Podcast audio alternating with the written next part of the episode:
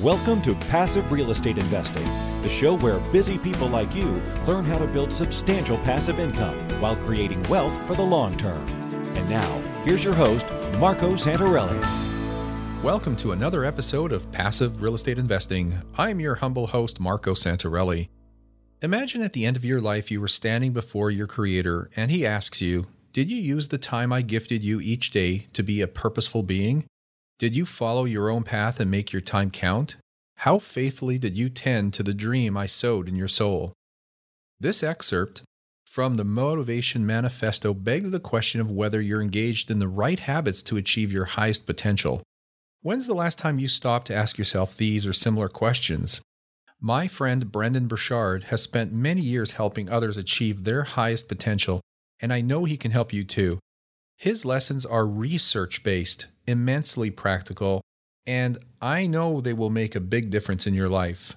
As one of the most requested motivational speakers in the world, Brendon has shared the stage with the Dalai Lama, Sir Richard Branson, Tony Robbins, and many of the leading influencers of this era. And today, you're going to learn about the most effective habits for reaching long term success. And it turns out that just six, six habits move the needle the most in helping you succeed. A quick message from our sponsor, Producers Wealth. MC Laubscher, the host of the Cashflow Ninja podcast and president of Producers Wealth, is on a mission to help you achieve financial independence as soon as possible. He achieves this by integrating the infinite banking concept and real estate investments to increase your financial efficiency and recapture the cash flow that you're not even aware that you're losing. MC shares the number one strategy of investors in his holistic wealth creation course at yourownbankingsystem.com. That's yourownbankingsystem.com. It's my pleasure to welcome Brendon Burchard. Brendon is widely considered the world's leading high performance coach. He is one of the most watched, quoted, and followed personal development trainers in history. And he is one of the most followed public figures on Facebook, and his videos have been viewed more than 100 million times. And more than 2 million students have completed his online courses and video series.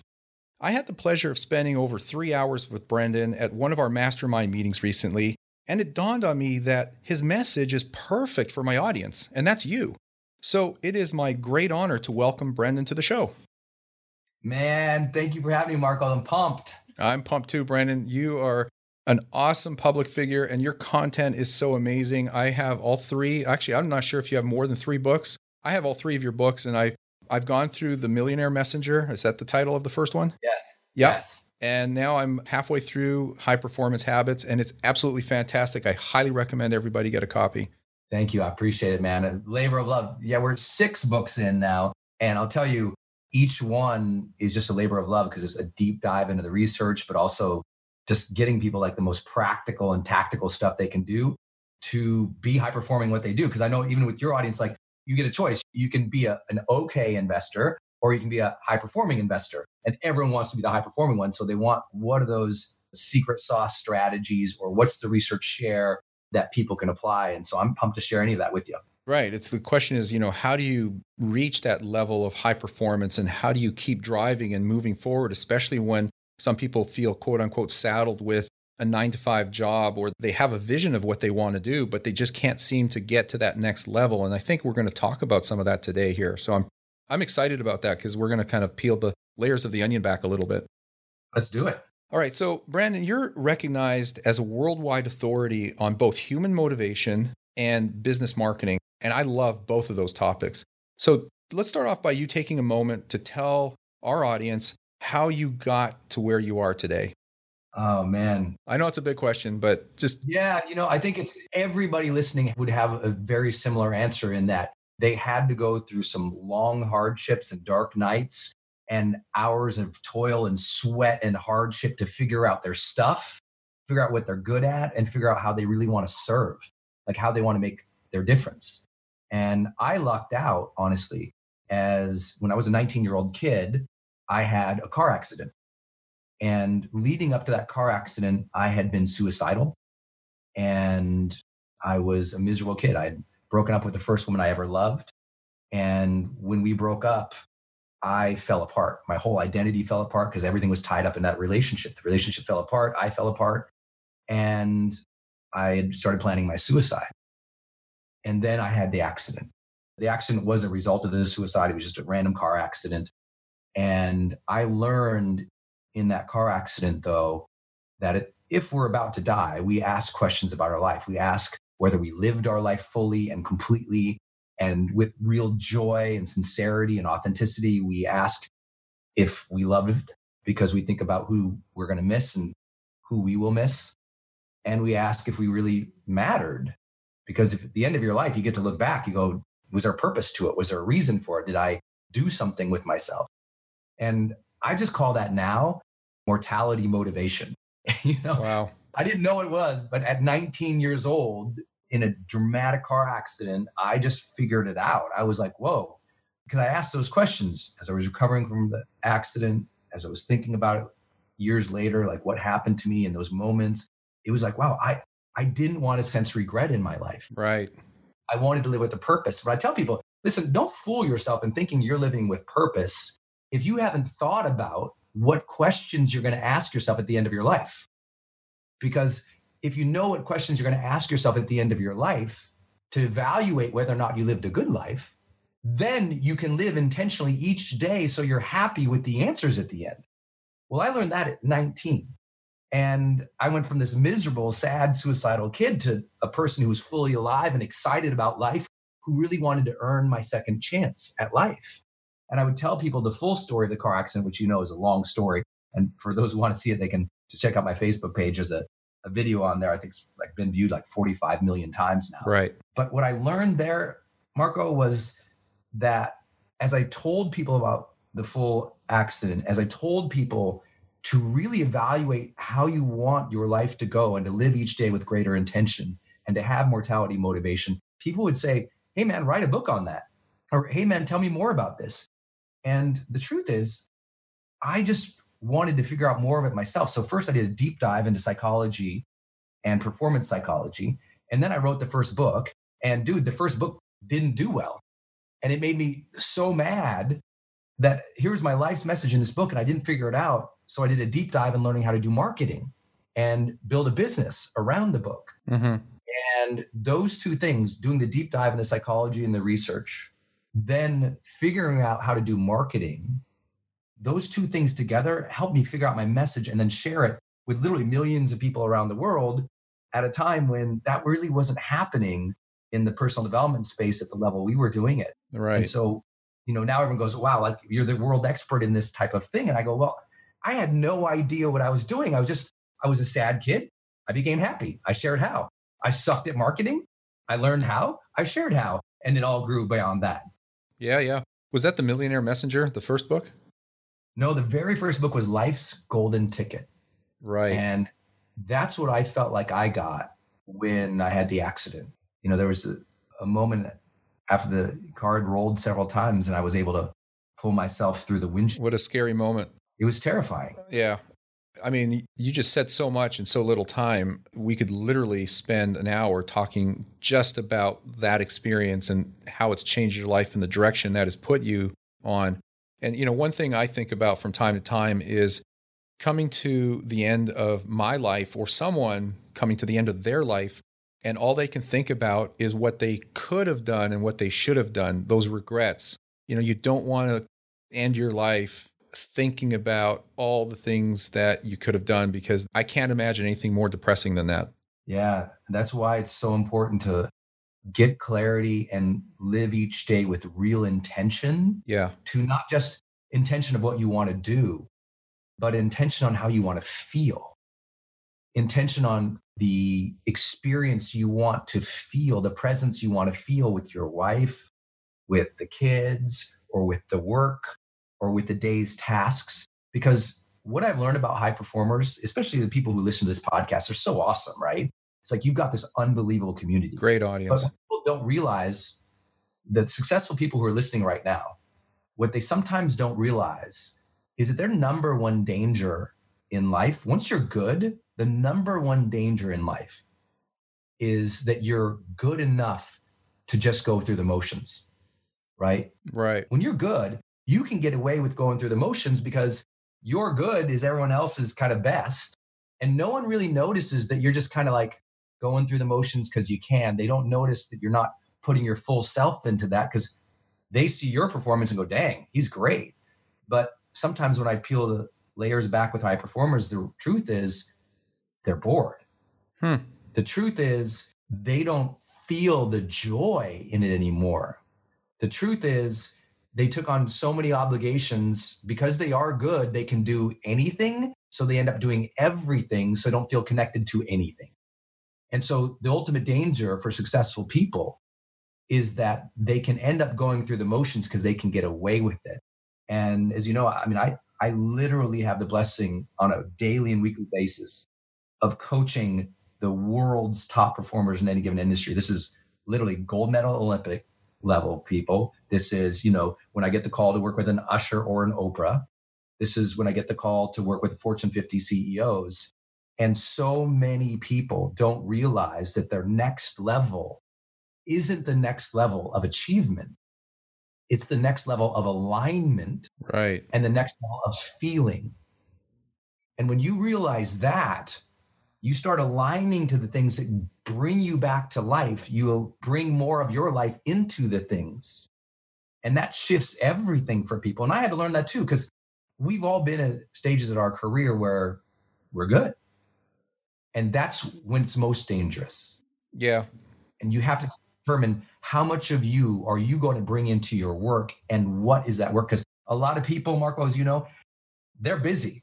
They got tasks, they got to dos, they're good at that but their busy work isn't always their life's work. And that's why they're suffering inside. So, do you believe in the concept that good is the enemy of great?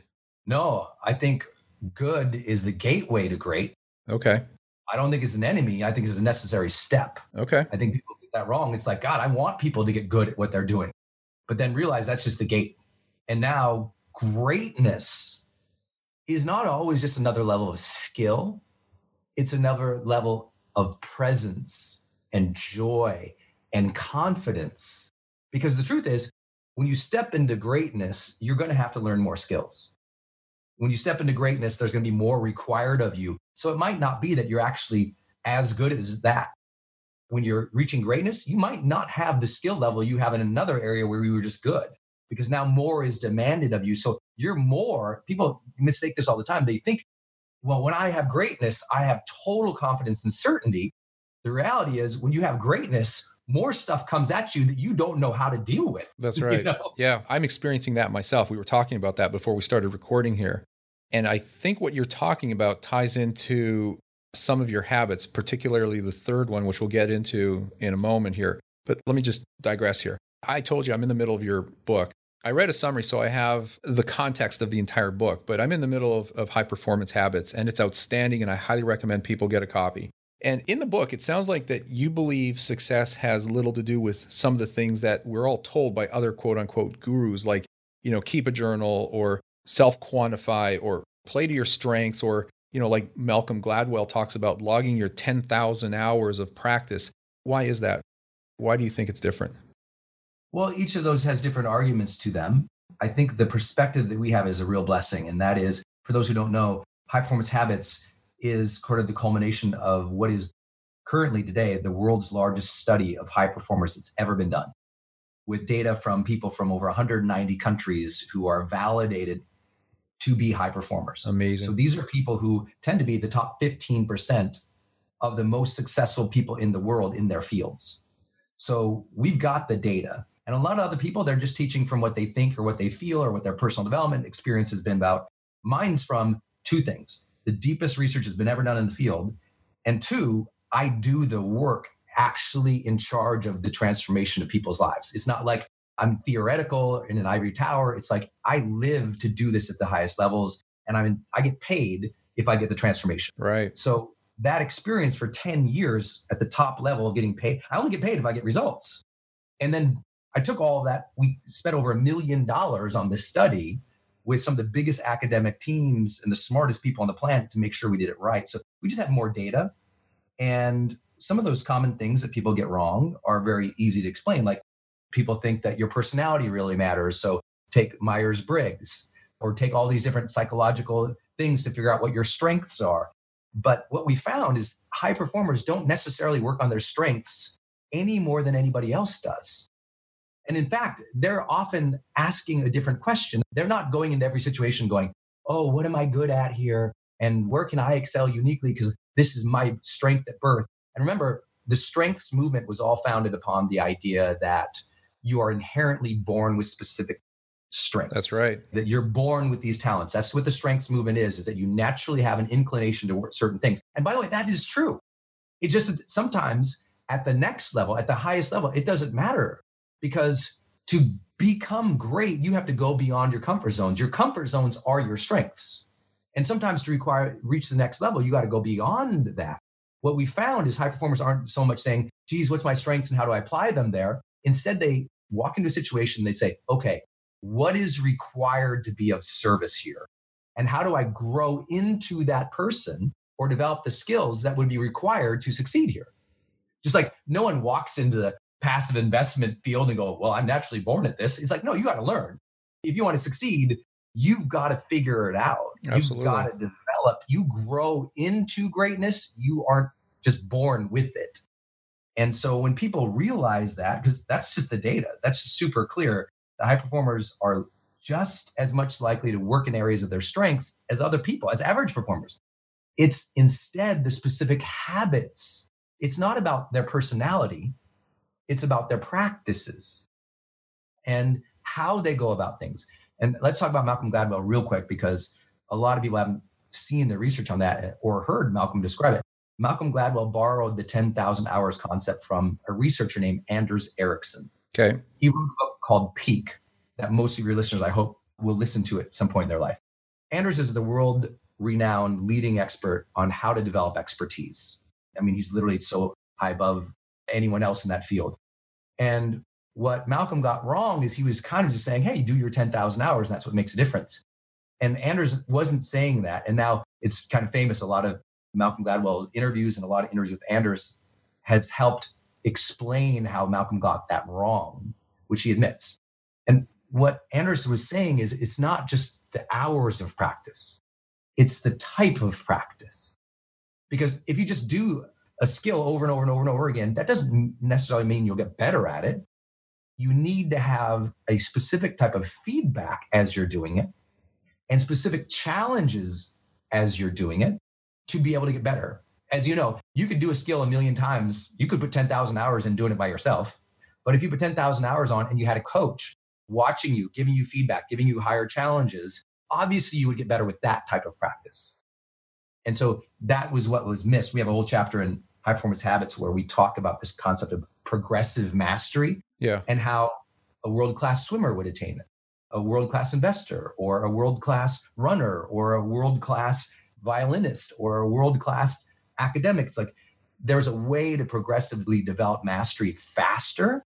And so that's kind of the promise of high performance habits is it's do these specific types of practices and regardless of your personality profile, regardless of your strengths, you'll get ahead because in any given field, anyone who has any life experience is recognized in any given field at the top. There's lots of different people with lots of different personalities who succeed even sometimes despite their personality. So it can't be about personality. I love what you said a few minutes ago, and I think you nailed it. And I got to put this on my Instagram and quote you. You said you grow into your greatness. That is so spot on because you really do. You really do. And that's a good. And I think, go ahead. You know, one of the most important thing for people, and I'm just passionate about this like you are, is like helping them with education because if you leave your growth to randomness, then you'll always be locked into the land of mediocrity. Right. Which is what most people do. They kind of hope they get better. But what high performers do is they architect it. Kind of like you and I were talking before. You're architecting your growth by joining masterminds, by going to events, by doing continuing education, by interviewing people like this. Like if I show up into someone's life, I like to say, open up your laptop, show me your calendar.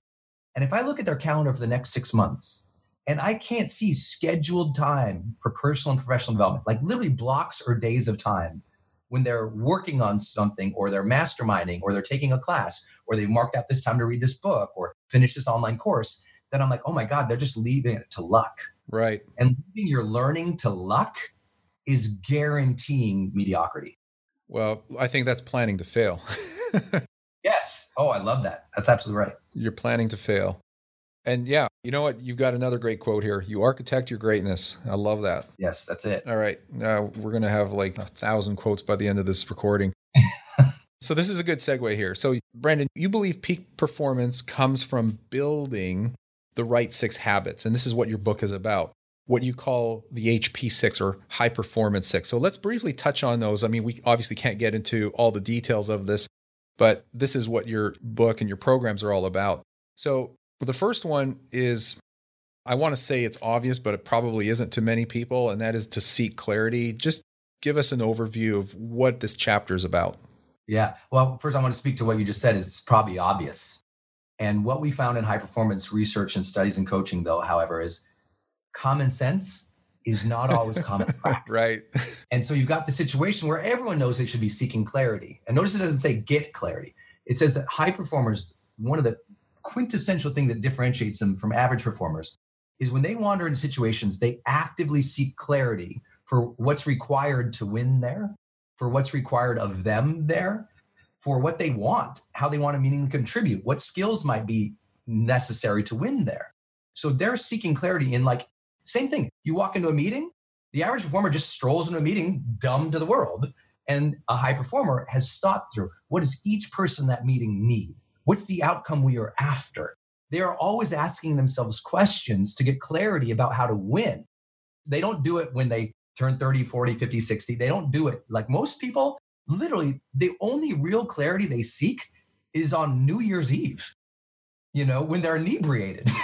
yeah. Know? Very few people sit down on Sunday and look at the week that is coming up and think, okay, what do I strategically need to do to add more value in these upcoming meetings? Okay, what do I need to do to win this week? Okay, let me get clear about what I should cancel and what I should focus on. Let me get clear about my goals. Everyone says that goals are important. So few people look at them every day. Everyone says that, of course, I need to be clear about my mission, my values. Of course, I need to start each day with intention. Of course, I need to be clear about what makes my marriage successful. But again, common sense is not always common practice. Very few people think about clarity until they're in trouble. And that's why they never become high performers. Yeah. And I don't think it starts with the meeting, like you mentioned, or your goals. I think it has to go all the way back to what brings you meaning and purpose as a person. That's it. You got to start at the core of it and then work out because if you're doing something and you're achieving your goals, it doesn't mean that it's going to be fulfilling. It goes back to what you were saying at the beginning. There's successful people who know how to write out and achieve goals, but they just feel that there's something missing, that there's something else out there, and they're not happy. Yes. And we did hundreds of interviews with high performers to ask them, what exactly are they seeking clarity on? And it kind of came down to this framework we call the future four. They're seeking clarity on who they want to be in the future, how they want to treat and interact with other people, what skills they need to develop to advance and win, and what service they could provide or do or be a part of that would give them meaning and fulfillment. So it's self, social, skill, and service. Those four areas, they just think about those more than the average person. And that's why they get above average results. Yeah. I had a friend of ours on on an episode here about a year and a half ago, Dean Graziosi. Yeah, I love Dean. Yeah, Dean's great. And one of the exercises he does is he has people ask the question why at least seven times, just drill down. And every time you answer the question why, ask it again. Why did you answer it that way? And you get down to the core of it eventually. And sometimes it brings, you know, emotions and tears to your eyes. But ultimately, that's where you get down to meaning and purpose. That's it. Even the act of asking why is seeking clarity. And that's just what high performers do more often. Yeah, and most people, and I teach my daughter this, but most people don't ask the question why. I was going to say often enough, but sometimes ever. And so, uh, yeah, I, I really think it's a good skill. And dude, honestly, most people don't ask any questions. well, that's true. They literally just show up. Asking a question is a proactive thing. Most people are reactive. They just show up and take what's there. They just yeah. take instruction. They just show up and do what the world says to do. And that's why they really struggle I mean, the promise of high performance as we get into these habits is that just to be really academically clear for people, because high performance isn't like a, a myth or a, a concept, it's something you can truly measure. And what's magical about it is, though, that you can reach high performance, which is defined as achieving long term success and sustaining it over a period of time versus the standard norms of your industry or topic or area. But in order to have it, it's correlated directly with achieving well being and maintaining positive relationships. And I bring that up because a lot of people, they dream of something or they think of something and they think they have to ruin their life to go get it. And so they do have clarity, but they don't have clarity on exactly what they're after. You want long term success, but you want long term success only if you can maintain positive relationships and maintaining your health and well being. If you compromise your health and well being or your relationships, that will ultimately steal from your long term success or at least make it feel hollow. So when you're seeking clarity, know that the success you're really after and the only one that can be maintained over a long period of time at the highest levels is the one where you are also clear about the fact you've got to create awesome relationships along the way and you've got to take care of your health and well-being because if you compromise any of those two you compromise the third. Right. Yeah so you break down seeking clarity into the self and that's really just being is acting like the person you want to be. So you develop those skills and those strengths you set goals. And then one of my mentors taught me this saying. He says be the person you want to become. Be the person you want to become and i think about that a lot i always put myself out of my comfort zone to be the person i want to become And that way i find that i act and talk that way. And it helps me to grow because it's stretching that rubber band and it doesn't go back once you've stretched it. I love it. And you know what? So many people have that intention. So let's give them a tactic to do that. We talk about it in the book. But if everyone listening would just identify three words that would describe the best of who you could be, like these are three words you would love to have on your tombstone. And these three words you would be proud of these three words you would feel like gosh if i if i lived with intention to be these three words in life i would be a good human and i would achieve my goals and the simple tactic is once you have those three words put them in your phone as an alarm label to go off three times a day so as i go throughout my day all of a sudden my phone vibrates and i look down and there's an alarm going off and the label says my three words and I've taught literally millions of people to do this. And when, I mean, I, I, know the biggest names in the world, I know the words in their phone, and they love this activity because your phone can either be a weapon of mass distraction or you can use it as a tool to get better. And the alarm that goes off with your three words on it, no matter what, how long you have that thing set, you'll forget about it. It'll buzz and you look down your words and you're like, oh, am I living those words right now? Am I becoming these words that I'd be proud of? And it teaches you, it literally trains you to live into your best self. Because if you have to look at it multiple times a day, every day, it trains your brain to be more intentional about those things and you become it. I went through a similar exercise in one of my mastermind groups. Someone was speaking and I forgot who it was. And they had us describe ourselves and then reduce it down to seven words and no more. You cannot go more than seven words, including the word and. And I think this is kind of similar to what you're talking about. And I reduced mine down to the following seven, and I'm just going to share this openly with the world. It's this successful investor, entrepreneur, mentor, father, and husband. Mm. Seven words. And if I was to do what you just said, put that in my phone and have it pop up as a reminder, actually, I should do that. I think that's a good idea. But that's ultimately what I want to keep in front of myself. Yes. And then, you know, one layer deep is how do you want to be in each of those? Like, Right. say successful husband, what's three words that describe what that is? Or what's three phrases that describes right what a good husband is? Because we can all say, I want to be a good husband, but if we go one layer deep and say, a good husband means listen to wife, you know, right. show gratitude and appreciation. Right. Flirt, you know, flirt with your wife. Put those three things. Now, when those pop up, those are actions and directives I love it. To achieve the good husband stuff. Right, right. I love it. Okay. That's a good exercise. I'm going to do that. Because Brendon and I went on for well over an hour, I've had to cut this episode with him into two parts. So stay tuned for part two, which will be next week. And I hope you're enjoying our conversation about high performance habits. And he really is a dynamic and amazing person. So do look into his book and his programs. And also stay tuned next week where he has a little uh, freebie for you. And so hope you enjoy it. We'll talk soon.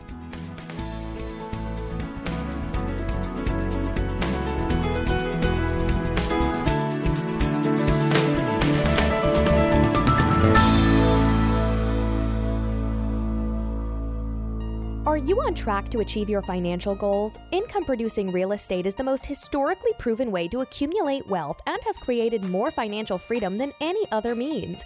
Norada Real Estate provides everything you need to invest in the best turnkey cash flow rental properties. Our simple proven system will help you create real wealth and passive monthly income.